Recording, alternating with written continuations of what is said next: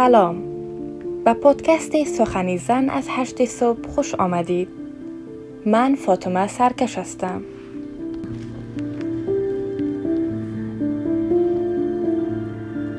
آزاد شدم اما به قیمت جان و جوانی روایتی از مها.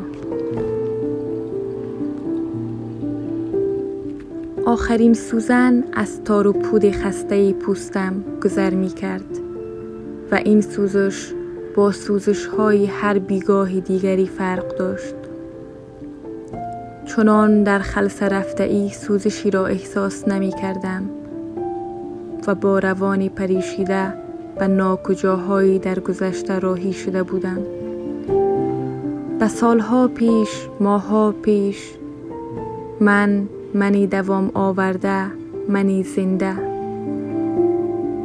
راستش را بپرسید این زنده ماندن گاه در چشمهای خودم هم شگفتی می آفرید چنان معجزه زنده ماندن هایی که در کتاب های رفتگان خوانده بودم. و من هر باری که فراروی آینه می ایستم از خیشتن خود می پرسم دختر چند اتفاق در پشت سری توست؟ از آن سالها تا کنون چه ها آمدند و رفتند. تو اما ماندی ماندی برای دیدن ماندی برای تجربه کردن و زیستن. آره ماندم. برای بیشتر آموختن از زندگی این مکتبی بی دیوار. دلباخته بیشتر آموختن شدم و این دلباختگی مرا به ادامه این راه ناهموار انگیخت. من راوی روایت های بسیاری بودم. روایت های سوزنده و عذابانگیز مردمی که گویی تلخی و سختی را در گل آنها سرشتند و آنها را از این تقدیر تراژیک گریزی نیست. با خود اندیشیدم این بار را همین بار را راوی روایت خود باشم. و این گونه بود که چند روزی است در گاه نوشتن دستهایم می لرزند و در سرم سپاهی از درد رژه می رود. خطوط را پاک می کنم که فردا از نو بنگارم. از نو می نگارم و در گمانم که کدامین گام نهادن بر خارستان را نخستین گام بدانم. می نگارم و قصه را از سالهای درخشش زندگی در مرد مکان چشمم از یازده سالگی آغاز می کنم. از سپید دمان آشنایی با خیشتن زندگی میان خانواده سنتی و مرد سالار برای هر دختری هر نوچه سروی که آهسته آهسته قد می کشد و راهی رستن گرفته است ساده نبود ساده نیست. آزادی بسا چیزهای مربوط به من از من نبود ولی من به خیال هیچ یک از این بی اختیاری ها نبودم. منهای یکی این که بگویند دیگر به مکتب نرو تو بزرگ شده ای دختران خانواده هیچ کدام مکتب را به پایان نرسانده بودند. کسی از میان آنها باری مرا پرسیده بود مکتب می‌خوانی که چی شود؟ در پاسخ گفته بودم که می‌خواهم برای خودم آدمی باشم. البته این پاسخ برای او و همرستگان او خنده آور و در خور استحضا بود. می گفتند تا کمی دیگر بگذرد خواهیم دانست که دختر بودن در این خانواده چی معنایی دارد. هر یک سال بعد در مکتب آزمون لیاقت می دادم که سالی پیشتر بروم و آسمانی را بلندتر پرواز کنم. و دوره های آموزشی زمستانی می رفتم تا مهیای آزمون لیاقت سال آینده باشم. قوی، سپید و زخمگین خاطره ها به من می گوید که قوس بود و برف کابل زیبا را سپید پوش کرده بود. صبحگاهان باید به مدرسه می رفتم و علوم دینی را آنسان که باید می خواندم و از بر می کردم. پیش از آزان سپیده با برادرم به دمی در مدرسه می رفتیم. و نماز صبح را همان جا می خواندیم. چون از مدرسه راهی خانه می شدیم در راه حس می کردم که کوچه های سرد و کوچک کابل هنوز عطر گل های یعص بهاری را خندان چهره و من هدیه می دهند. حین برگشت می توانستم بوی نانهای تنوری تازه را بشنوم. برف همچنان می بارید و آفتاب آن چشمه نور نرم نرمک از میانه های ابر و کوه جاری می شد. فرصت نمی بود نانهای تازه مادر را مزه کنم. پوشاکم را عوض کرده و باید روانه مکتب می شدم. مادرم گفت وارخطا نباش برو ببین پدرت تو را کار دارد. گفتم تا دیر نشده بروم لباس عوض کنم و بعد به پیشگاه پدر بروم. دوان دوان رسیدم با نفسی که کوتاه می آمد و می سوخت. پدر چیزی لازم داشتید؟ بچه این بشین دیگه لازم نیست مکتب بروی. از روزی که بیمناک آن بودم راهش را به روزهایم باز کرده بود. پرسیدم منظورتان چیست؟ گرچه منظور او را از همان واجه های آغازین جمله اش فهمیده بودم ولی امید شنیدن چیزی دیگری را داشتم. بچیم تو دیگر بزرگ شده ای کفایت می کند خواندن و نوشتن را یاد گرفته ای مردم میگن دخترش بزرگ شده و هنوز به مکتب می رود و اما من در گاه خوردن این آزرخش به هستی کوچکم دوازدهمین سال زیستن را آغاز نکرده بودم. بغز در گلویم خانه آبادان کرد. و من نه عادت گریستن در برابر های دیگران را داشتم و نه قامت اعتراض قرد دادم و پذیرفتم. و اتاق دیگر رفتم و چشمانم را بستم. قفسم در واقعیت از هرگاهی واقعی تر و آهنی تر و خواستنی تر شده بود. چشمانم را بستم بستم و گفتم پناه بر خیال. آزاد پر خیال را چون رها کردم تمام راه مکتب را رفت. داخل دهلیز ها شد با دست های من در بخاری های مکتب چوبی سوخت نهاد. درون سنف کوچک ما استاد جمیله را دیدم که اعداد را روی تخته سفید می نگاشت هنگام نگارش غضبناک بود که چرا من باز دیر رسیده بودم. صدای این طرف پرنده رویاهای دور مرا برگردان به اتاقم. برادرم بود. پدرم چی گفت برات؟ چشمم را باز کردم و دیدم ناراحت تر از من آنجا ایستاده. او را به جانی عزیزش قسم دادم که پدرم را از تصمیمش برگرداند. اما بیفایده بود.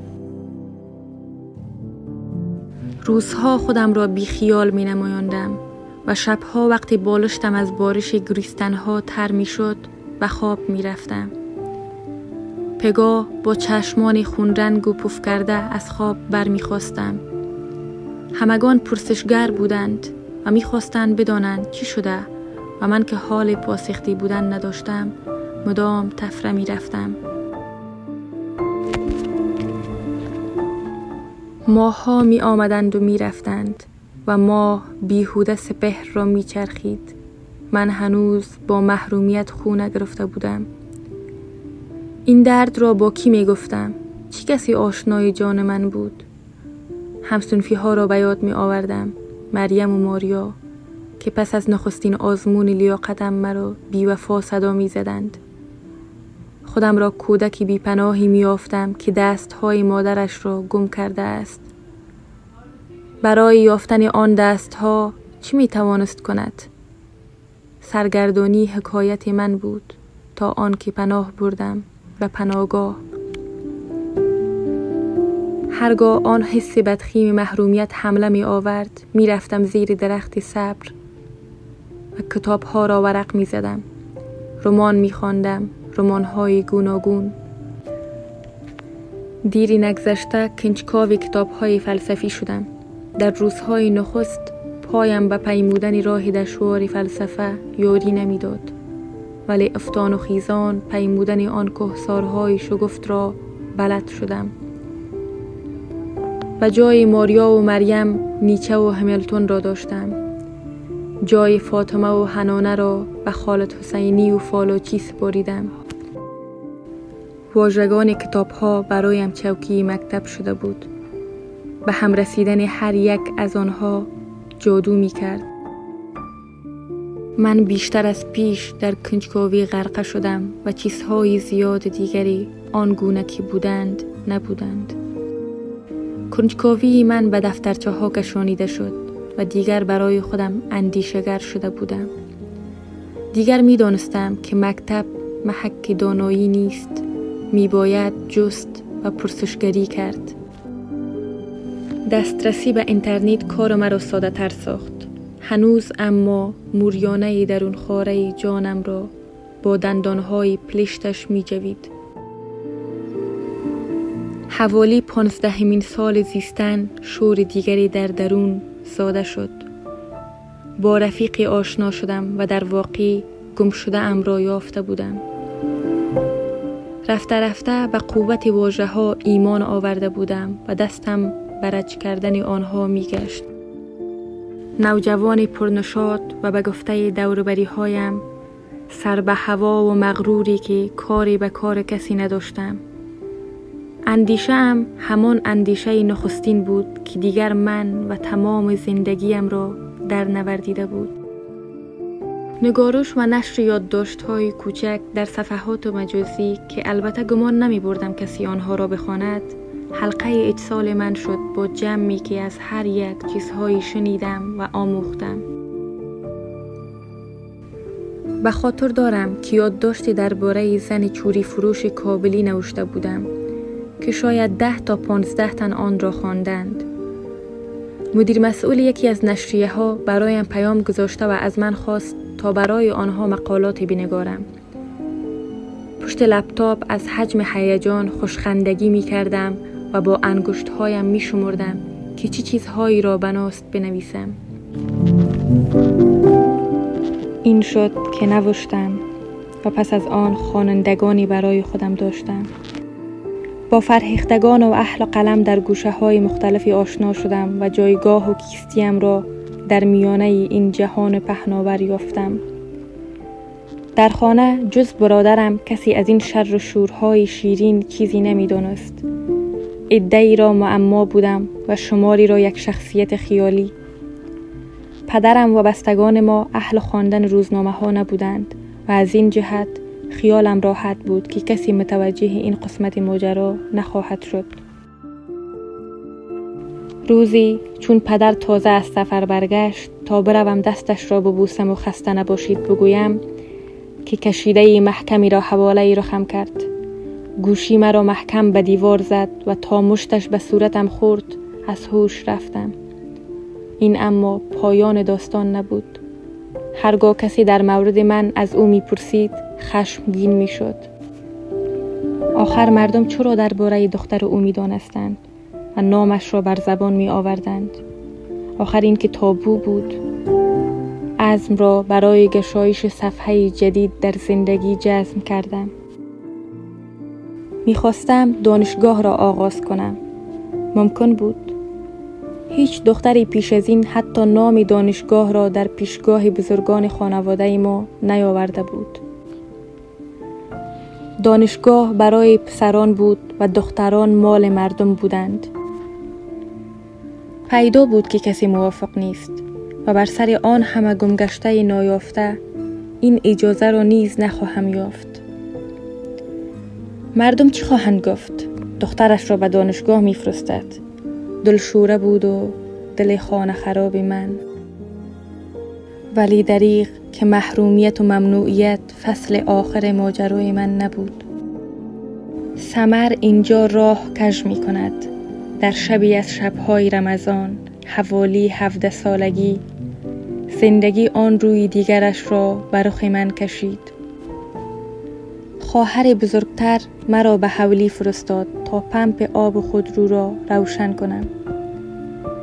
من با همه غریبی از تاریکی دارم که هیچگاه از بین نرفت. بدو بدو پمپ را روشن کرده و یک نفس خود را به منزل سوم که همه آنجا بودند رساندم. خواهر دوم بالای پله ها بود و با نگاه پرسشگر و پاسخخواه پرسید کجا بودی؟ نفس نفس زنان به او گفتم که خواهرم مرا به حولی فرستاده بود. گفت آن پسری که از پشت در رد شد با تو بود؟ خبری است؟ نگاه هم پرسش او را به سخره گرفت. گفتم از پشت در هزار گونه آدم رد می شود مگر نه؟ همه با من کار دارند. دیوانه شدی.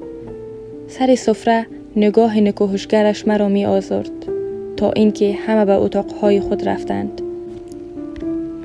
چاشتی سیزدهمین روز ماه رمضان کتاب جنگ چهره زنان ندارد سوتلانا آلکسویچ را می خواندم. در اتاق باز شد و دیدم همان نگاه ها هنوز زنده اند و خشم نیز برستهشان پیوسته است. آمرانه گفت بلند شو برویم پیش دکتر.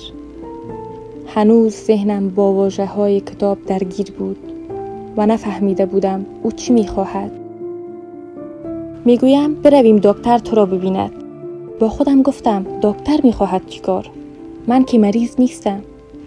خشم نگاه او مرا به تردید انداخت. یاد روایت های زنان افتادم که همین چند هفته پیش خوانده بودم.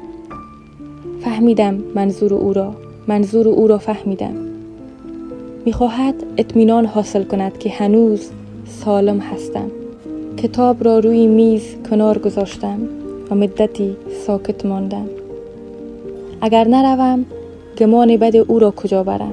اگر بروم غرورم گوهرم چی؟ دنیا لحظه تاریک شد. آسمان کوچید و زمین از زیر پا گریخت. چشمانم را بستم چنان که در روز گم کردن مکتب بسته بودم و با او رفتم. با هم تند تند به سوی در هم کفتن بلور تابنده غروری یک دختر هفته ساله می تاختیم. قلبم از جا کنده می شد و با هر گام خشتی از کلبه کوچک روانم که خشت به خشت و تنها ساخته بودمش فرو می ریخت. اطمینان او حاصل شد و من آن روز دختر هفده ساله را در مطب دکتر کشتم و هنوز روح او همانجا سرگردان است.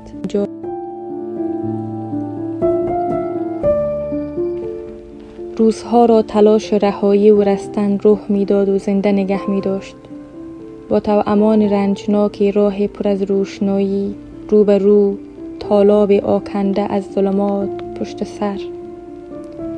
و این می اندیشیدم که آیا به مادر بگویم که دختری بزرگتر در حق دختر کوچکتر چی کرده؟ مبادا که من بگویم و بلایی از فرط ناراحتی به سرش بیاید. هنوز مادر پناهگاه هم بود. با آنکه ما سالهای بلندی را از هم دور بوده ایم اما فکر می کنم من چیزهای زیادی را از او به ارث بردم مثلا قوی بودن را. گریه های پنهانی من بند آمده بود و نمی‌خواستم حتی در تنهایی گریه کنم. دست به خودکشی زدم و کامی در این ناکامی نیافتم. نگو که چی چیزهای بدتری در میانه های راه کمین کرده بودند. چراها، گریه ها، غصه ها، بغض ها درون من لانه کرده بودند و اندک اندک بدل به کتله شدند. دکترم گفت نمی‌توانم کاری کنم. بیرون از اینجا چاره بیاندیش دردم برای هیچ کس درک شدنی نبود که من آن خستن و زخم خوردن را با جان و نگاه حیران زندگی کرده بودم. درد من بیماری و کتله نبود. درد من ضربه بود. نه ضربه ها بود. پیش از رفتن زیر تیغ جراحی بدنم زخم در زخم پیچیده بود. نه حرفی با کسی داشتم و نه توانی برای ادامه آنچی اسمش را زندگی گذاشته اید خواهر از رفتار من خسته شد و آخر گفت که تقصیر آن شکستن برگردن مادر است. مادرم نهاد خانواده برای من همان دم مرد. دیوار بزرگی فرو ریخته بود و دیگر پناهی برای خودم نداشتم. رفته رفته پیدا کردم که هیچ کسی جز من پناه من نیست.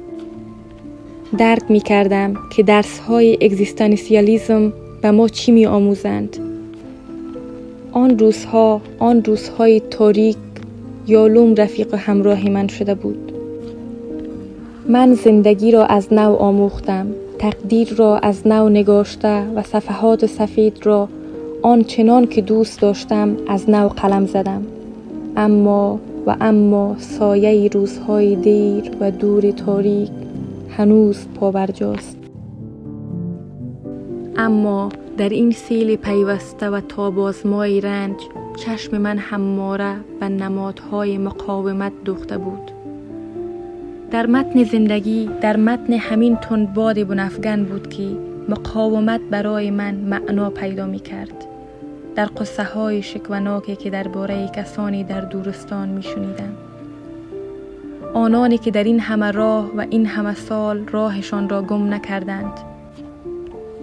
هر رویایی یا درستر رویاهایی برباد می رود هر وقت خواهشی بی جواب می ماند یا زندگی درها را باز بر روی من می بندد یاد آنانی می افتم که نامشان راستین ترین مصداق این ایده تابناک بوده است. مصداق مقاومت. یاد حرف سوتلانا آلکسیویچ می افتم که می گوید از چرنوبیل تا فوکوشیما هر بار با این واقعیت برخورد کردم که ما فاقد فرهنگ مقاومت هستیم. نمی‌خواستم و نمیپذیرفتم که فراروی واقعیت از پا بیفتم.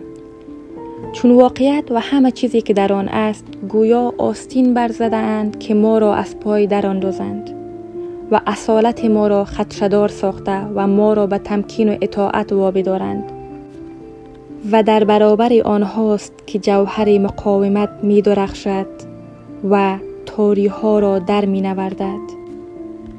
مقاومت آری مقاومت به مسابه راهی برهایی در مقام ایده درخشانی که مرا با هر دختری که زیر زمینی و با رنجوری بسیار درس می‌خواند همجان و این همان می کند ایده ای که همه حرکت های نامنسجم و دور از همه بر ضد ظلمت را همگام می کند هم راستا و با هم جمعشان می کند مقاومت نه به گونه یک تفنن بلکه به عنوان پیش شرط جدایی ناپذیر زندگی است. واپسین سوزن از تار و پود خسته پوستم گذر کرد و هنوز پس از دو ساعت دردش ترکم نکرده است. آری عزیزم یازده سالگی پانزده سالگی و هفده سالگی گذشتند. من آزمون زندگی را پشت سر گذاشتم و تابوها را شکستم. حالا کار می کنم و درس می خوانم مانعی جز دردهای تنانه نیست. در پایان آنان می دانستند که بنا نیست دختر به بهانه راه دانشوری و دانایی خانواده اش را بدنام کند. آنها فهمیدند که یک دختر هم می تواند اما دیر. مردم می‌گویند که هنوز در جوش و خروشم و نمی‌دانند که همین زندگی در نوجوانی مرا پیر و شکسته ساخت. دختران خانواده ما رها شدند. چقدر زیباست که جمله ای را با رها شدند و پایان ببری. آنها می‌خوانند می نویسند می آموزند و می آموزانند آنها آزاد شدند. من آزاد شدم. اما به قیمت جان و جوانی